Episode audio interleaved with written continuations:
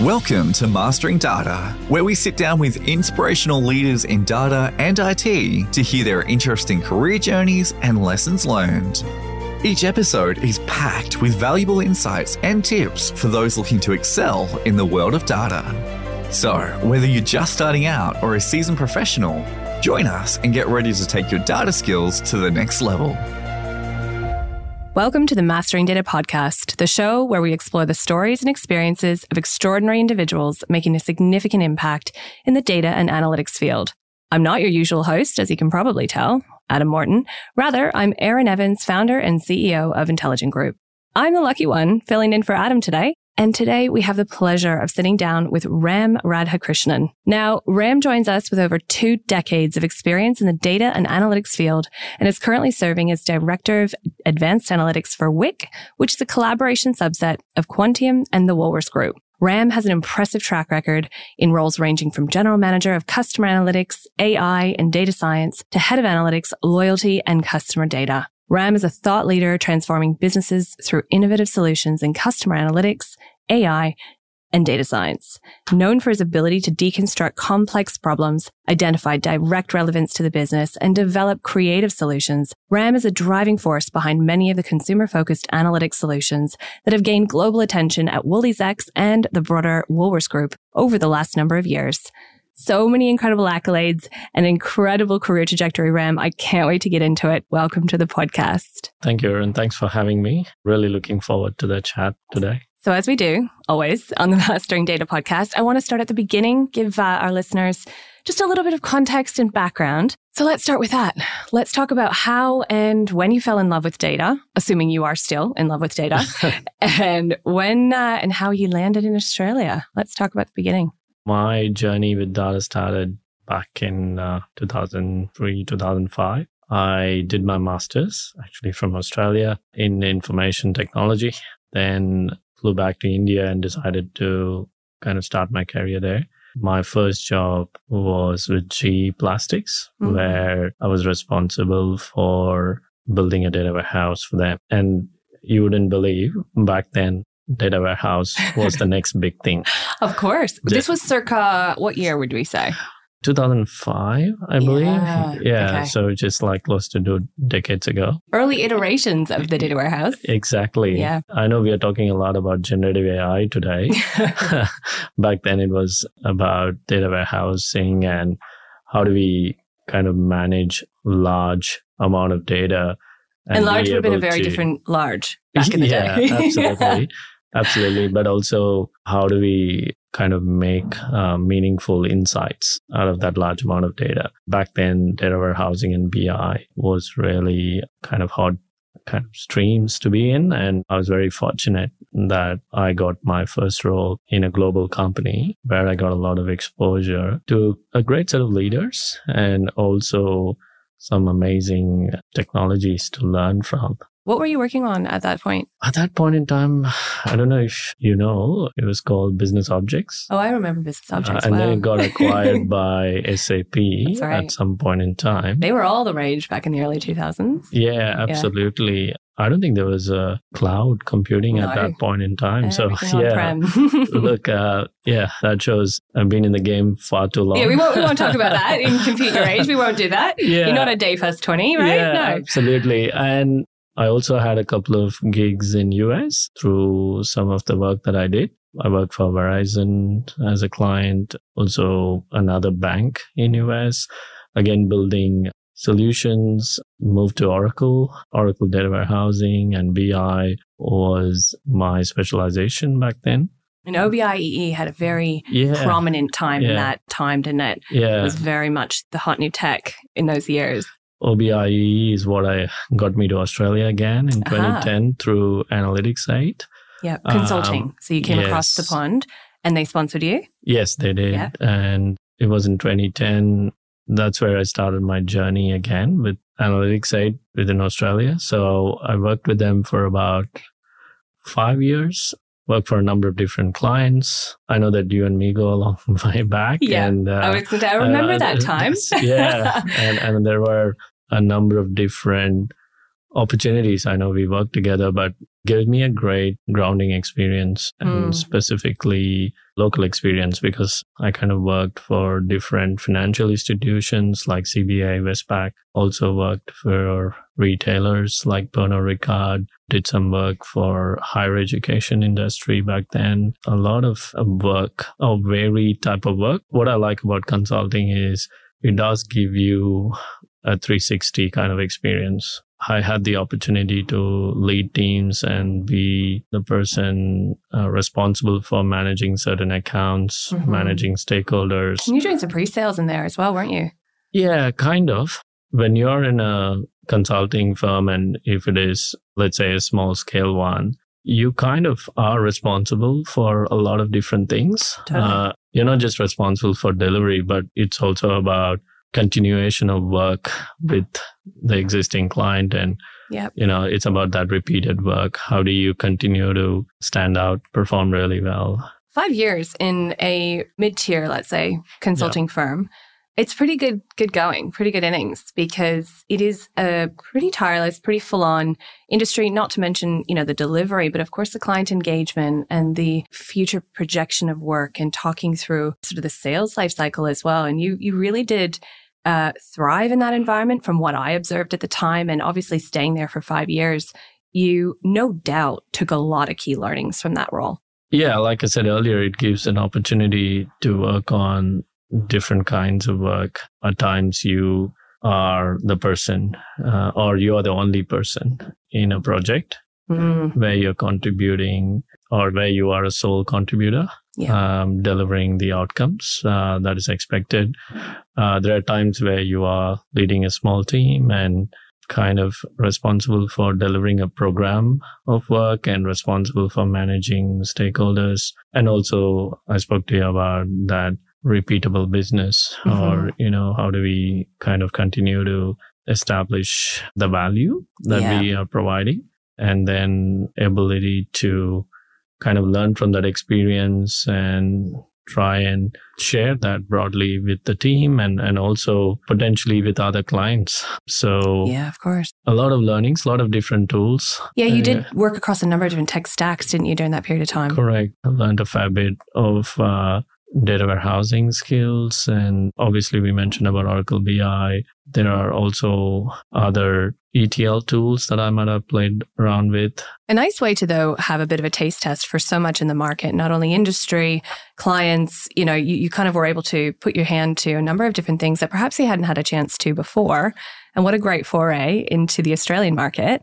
So let's kind of forward our way from analytics, say, sorry, to Yeah, yeah. I think back in 2015, I, I was looking for a change because, like you said, I've done five years of consulting. Yes. Um, I wanted to experience the other side of the fence. There came along the opportunity at Woolworths to lead a new space in the loyalty world within the Woolworths group.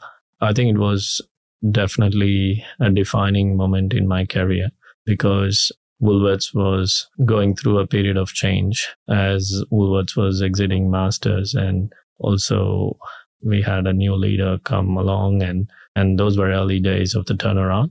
Yeah. Um, Because so- WooliesX wasn't a thing at that point. no, it wasn't. no. So I joined the loyalty stream of work and was responsible for building a capability in BI and more analytics because even Yeah. analytics was kind of new at that Mhm. point in time. So we started off uh, building the foundational capabilities within Woolworths for the loyalty space. And then uh, slowly progressed towards analytics and insights from Mhm. there. I think after a couple of years, I think we formed WooliesX. Can you just give the Um, listeners a little bit of a, an insight if they've not been familiar with WooliesX and the purpose of that formation and what that was serving at the time and certainly now? WooliesX was formed to bring the data and digital capabilities together back in Woolworths. Um, it's amazing that um, our leaders in Woolworths had the foresight that there would be a tremendous amount of growth in digital um, back then. Yeah, that was early. That was a bit, a bit ahead of the curve, wasn't it? yeah, absolutely. Mhm. And setting the foundations at that point in time has been a major factor for our success now or you know, the growth that we have seen. Mm-hmm. And who would have expected COVID to come and Totally. kind of accelerated that space beyond imagination, I would say. So I think it was again another game changing moment wherein I got the opportunity to build the data science capability from ground up. And it's been an amazing story for me personally um, in building this team, uh, Mhm. in, you know, where we are today. Uh, but it's been a journey where we have learned, you know, we failed, we, we learned from it, and then we continue to build on top of those or in spite of challenges, I have to say. It gave an amazing opportunity for me personally to expand my career um, Mhm. and growth. And now we have one of the biggest or probably the biggest data science and machine learning engineering practices in Australia. So Oh, look, and it's it's been an a amazing journey. it's a journey that has really uh, set the standard for a number of not only retail organizations but any customer facing, uh, which is you know let's be honest most, to be looking at the journey that the WooliesX and Woolworths brand have undergone. You know, certainly led by yourself, and I know you'd never say that, but you know I think you are one of the key components of why that was so successful. And is it fair to say that that period of time was a bit of silver lining to that in that it accelerated some of the work you guys are now the beneficiaries of, let's say, in terms of the work you did around data engineering, data science, and what really catapulted you into a world of understanding the art of the possible, right? What can we achieve here? How can we get incredible insights on who we're serving and how can we serve them the most important and relevant information at incredible speed?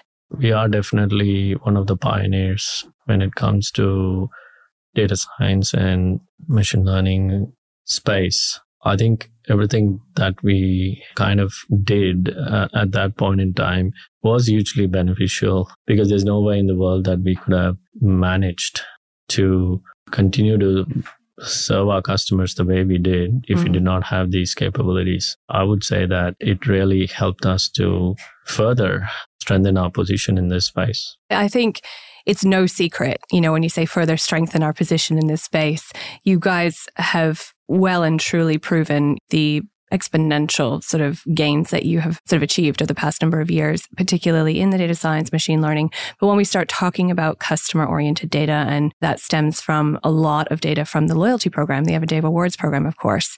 Now, data isn't just coming from there, but it certainly gives you a huge advantage in that you understand customer movements and things like share of wallet and all of the bigger picture things. And I suppose that's the segue for me to talk about where we're at now. Now, you've been at Woolworths for eight years, so there's a lot to, to unpack, of course, that journey. But where are you at right now and, and how has your role evolved and changed? I think there's so much discussion about Gen AI and how are we using it and machine learning and your role now gets to play in that space, which is really cool. Would love to unpack that a little bit. Talk to me. yeah, I'm part of the WIQ team, and WIQ was founded more than a couple of years ago now. We are into the third year, And that's spelled Um, W I Q. correct? Yes.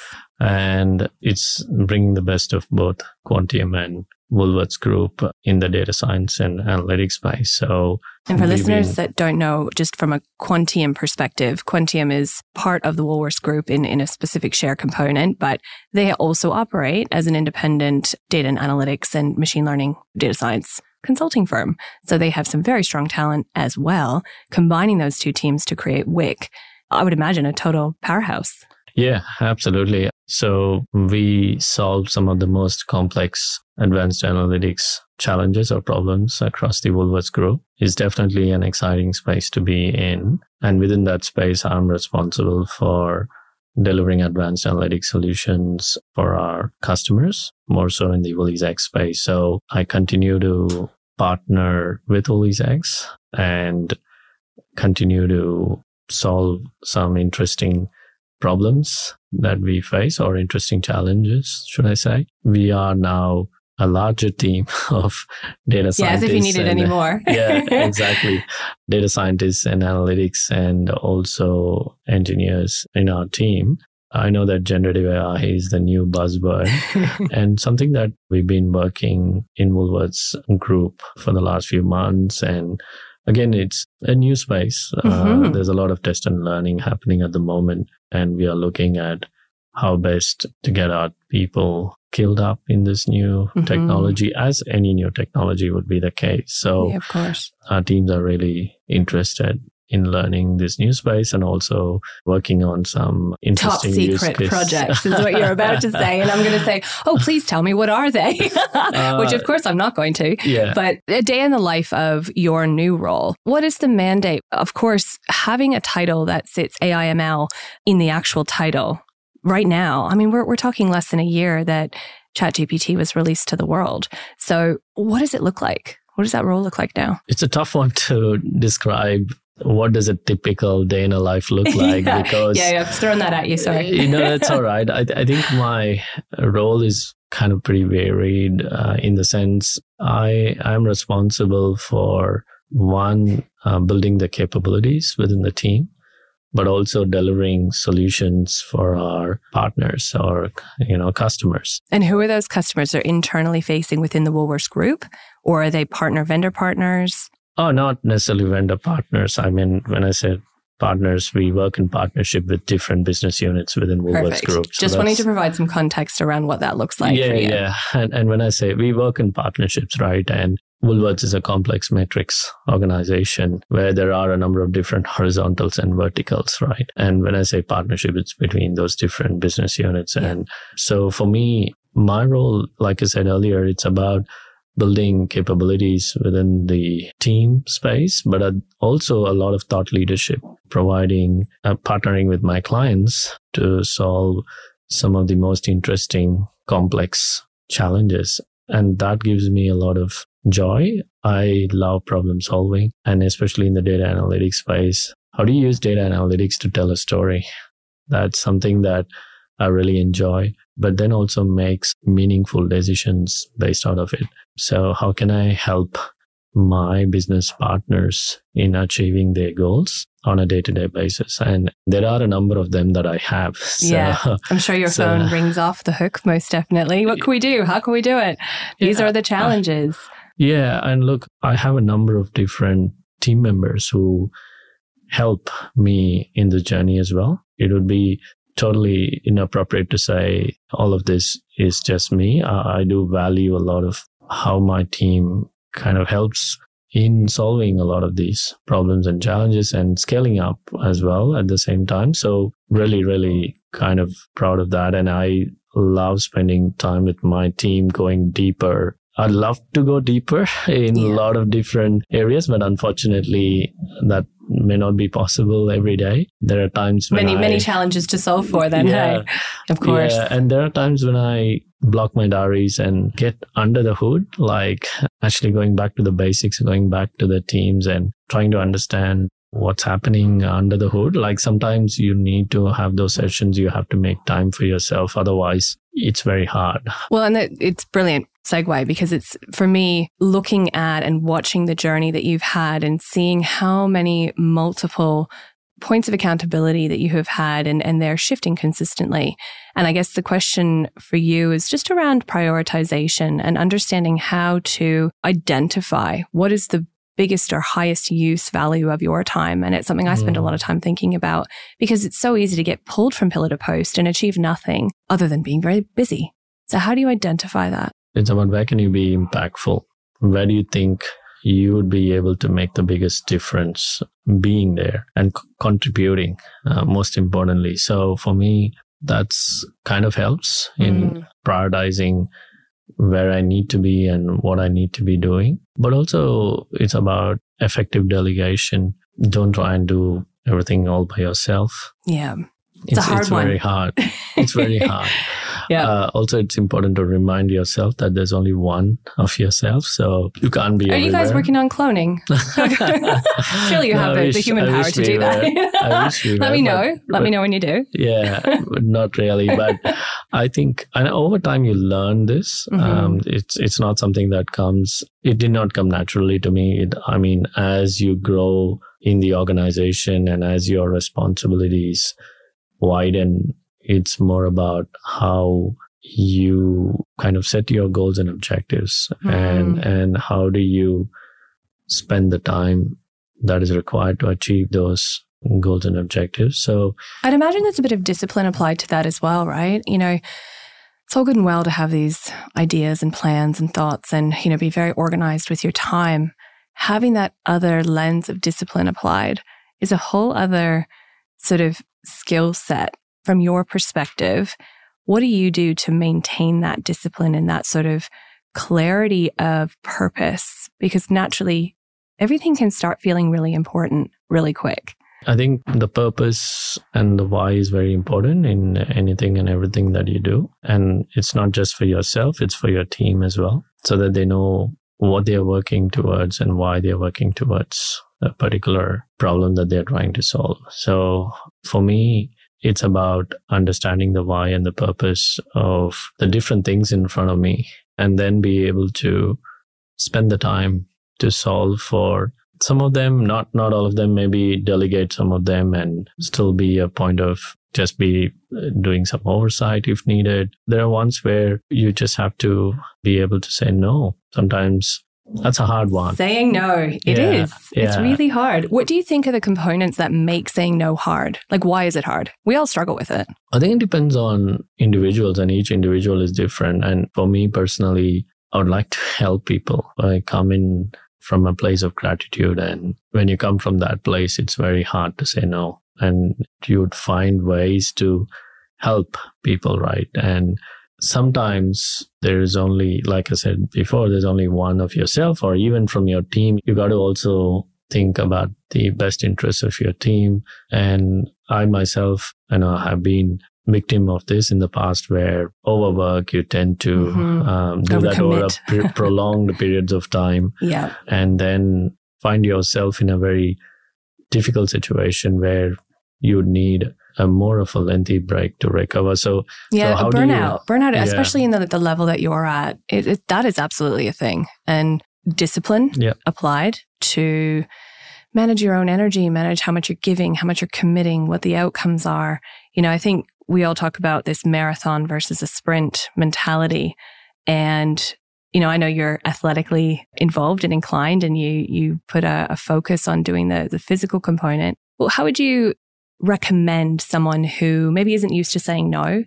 How would you recommend they get into the rhythm of that and acknowledge their own ability to run that marathon? I think it's important to create headspace for yourself during the week. And it could be the start of the week or middle of the week or end of the week, whatever works for you. But it's important that you create some headspace so that you're able to plan, prioritize, Mm, and then have a clear kind of an objective on the things that you want to achieve. And this could be short term goals and long term goals. Yeah. And Get that Um, dopamine hit when you do that. Uh, yeah. yeah, the achievement of those specific things throughout the week then does allow you to kind of go, yeah, okay, I'm doing something here. I'm not just spinning my tires. When do you usually plan and prioritize? Is it early week? Is it, I mean, a lot of exec level do it on Sunday. What is your sort of rhythm? I usually tend to do it early in the week. Usually Mm. it's early on a Monday morning because it just helps me to plan for the rest of the week. But I'm sure I would have done some planning for Monday and Tuesday. yeah. it's not like I'm planning for a Monday and Tuesday on a Monday morning, but usually it's a good week or fortnight. I know what's coming up Yeah. um, and what are the things that I should be working on or working with my team. And do you help your team prioritize as well? Like, are you sort of in that, obviously that, that realignment role where it's kind of going, okay, that's actually not important because again, it's so easy for teams to kind of get down the garden path with something and going, okay, actually, is that aligned to the broader vision, whether it be our team vision, our company vision? Is that part of your role in this uh, yeah, iteration? absolutely. I think I think that should be a role of every line manager. Yeah. I think it's not just about you know me as an individual or a leader. I think everyone should, and I think anyone managing a team should be doing it. So, in your day job, you're incredibly busy. Your calendar is back to back. Of course, we are all busy. How do you manage all of the functions? You're a, you're a holistic human. Now, this question is usually reserved for when there are women sitting in this office and this uh, studio. I have a bit of a bee in my bonnet about that. As I'm sure you can imagine, the women always get asked, "How do you do it all? How are you a parent, a mother? How are you in an executive level job? How are you a wife? So I'm going to flip that script and I know you're an involved father, an involved husband. Talk to me about how you balance it all because we are holistic humans. And I think we post COVID now know that a little bit more. So I'm going to ask a male in this room that question. How do you do it all? How do you balance it? First of all, I have an incredible family to thank for. My partner does an amazing job in helping me to be what I am today. And, and I believe I do the same for her as well. And we've got two lovely children. And uh, I definitely try and make time with them during weekends for sure, because that is the time I want to be fully present with them because it does get difficult during the weeks. And, and, and when I say during the weeks, definitely the most of the working times and we have uh, lots of distractions mm-hmm. these days with, uh, you've got work emails on phone or you know work calls even after work hours so mm-hmm. something that i'm trying to be mindful about like how can i be meaningfully present uh, mm. or mindfully be there when i'm amongst with my family and kids covid has opened up a new lifestyle. Uh, and yeah. I'm sure it's not just me, it's uh, many people around the globe. And mm. from a uh, flexibility uh, perspective, correct. is that what you mean? Yeah, yeah, of course. So, so it does allow me to kind of work from home and work from office. It allows me to drop my kids at school, for example. Which before COVID was a very tricky thing to navigate. And I often, I didn't have young children prior to COVID. Now I have two young children. And I constantly think, how were parents doing this before this new flexible world um, yeah. came into play? I mean, it's incredible. Yeah, I cannot imagine myself doing it. For example, I yeah, never and you did. I never worked from home mm-hmm. prior to COVID, and I didn't have a home office concept. Mm. I remember kind of working all long hours, mm. I should mm. say, and and I used to go to work every day. So it's quite different. So we are fortunate to be in this position, and also fortunate to work for an organization who are very supportive yeah, of a hybrid working environment, and a lot of our team members uh, work in a hybrid setup. So I think that does help uh, mm-hmm. uh, in a big way. I'm continuously learning as to how I can be more present. Again, it's discipline, isn't it? And it's that self awareness around am I being present or am I saying I would like to be present? And I think there's a differentiator there. And, you know, I know we've had conversations before about leadership and self awareness and how important doing the things we say we're going to do and being aware of how we're showing up. In terms of your team, I know we've talked quite a lot about self awareness. How do you help them along their journey. I know there's kind of a, a component for empowerment around your leadership style. Love to hear a little bit about that. I love leading from behind yes. rather than leading from front because I do believe in providing the opportunity and headspace for my team members to solve for challenges. I'm always there for guiding them I'm always there as a sounding board. There are times where we kind of work together if, you know, their need arises, but I'm one of those leaders who kind of allow my team the headspace and the time to solve for challenges. And I, I really believe in that. It's about genuinely understanding what they want to achieve, what they want to become through their goals and objectives and all of that. So for me, I've had uh, teams who or team members who've been with uh, with me for quite a long time and seen them grow a mm-hmm. lot. Yeah, and that gives me a lot of satisfaction. This is going back to the why. Yeah. And and the purpose and you know when a leader has that clarity, you tend to perform at a exceedingly high level. And for me, it's about the impacts that I'm able to make or the difference I'm able to make in the lives of my team members and also, you know, delivering value to our customers and partnering with some of the key stakeholders across the business uh, to again, you know, achieve their goals and objectives. So I think those those things really excite me. Mm, uh, and, and, something that I enjoy doing very much. Well, and I mean, you've certainly been successful in growing some incredibly large teams, having multi tier sort of reporting structures and everyone who I've ever come into contact who has, you know, spoken about you has always talked about that and your ability to lean in as a leader and certainly your advocacy. And I think it's so important, you know, as people climb the ladder in any organization that there's a advocacy and there's that championship leadership where you're pulling people along beneath you, as others I know, you know, have done for you as well. And I think it's um, very much in practice and in demonstration from everything I've observed and certainly from the broader community who, who speak about you. You have been incredible successfully uh, across a number of different iterations, incredibly successful. You've had multiple roles at Woolworths. Can you identify one or two key components that has made you the success story within the Woolworths Group and beyond, what are those things? What are those attributes that you feel have catapulted your career success?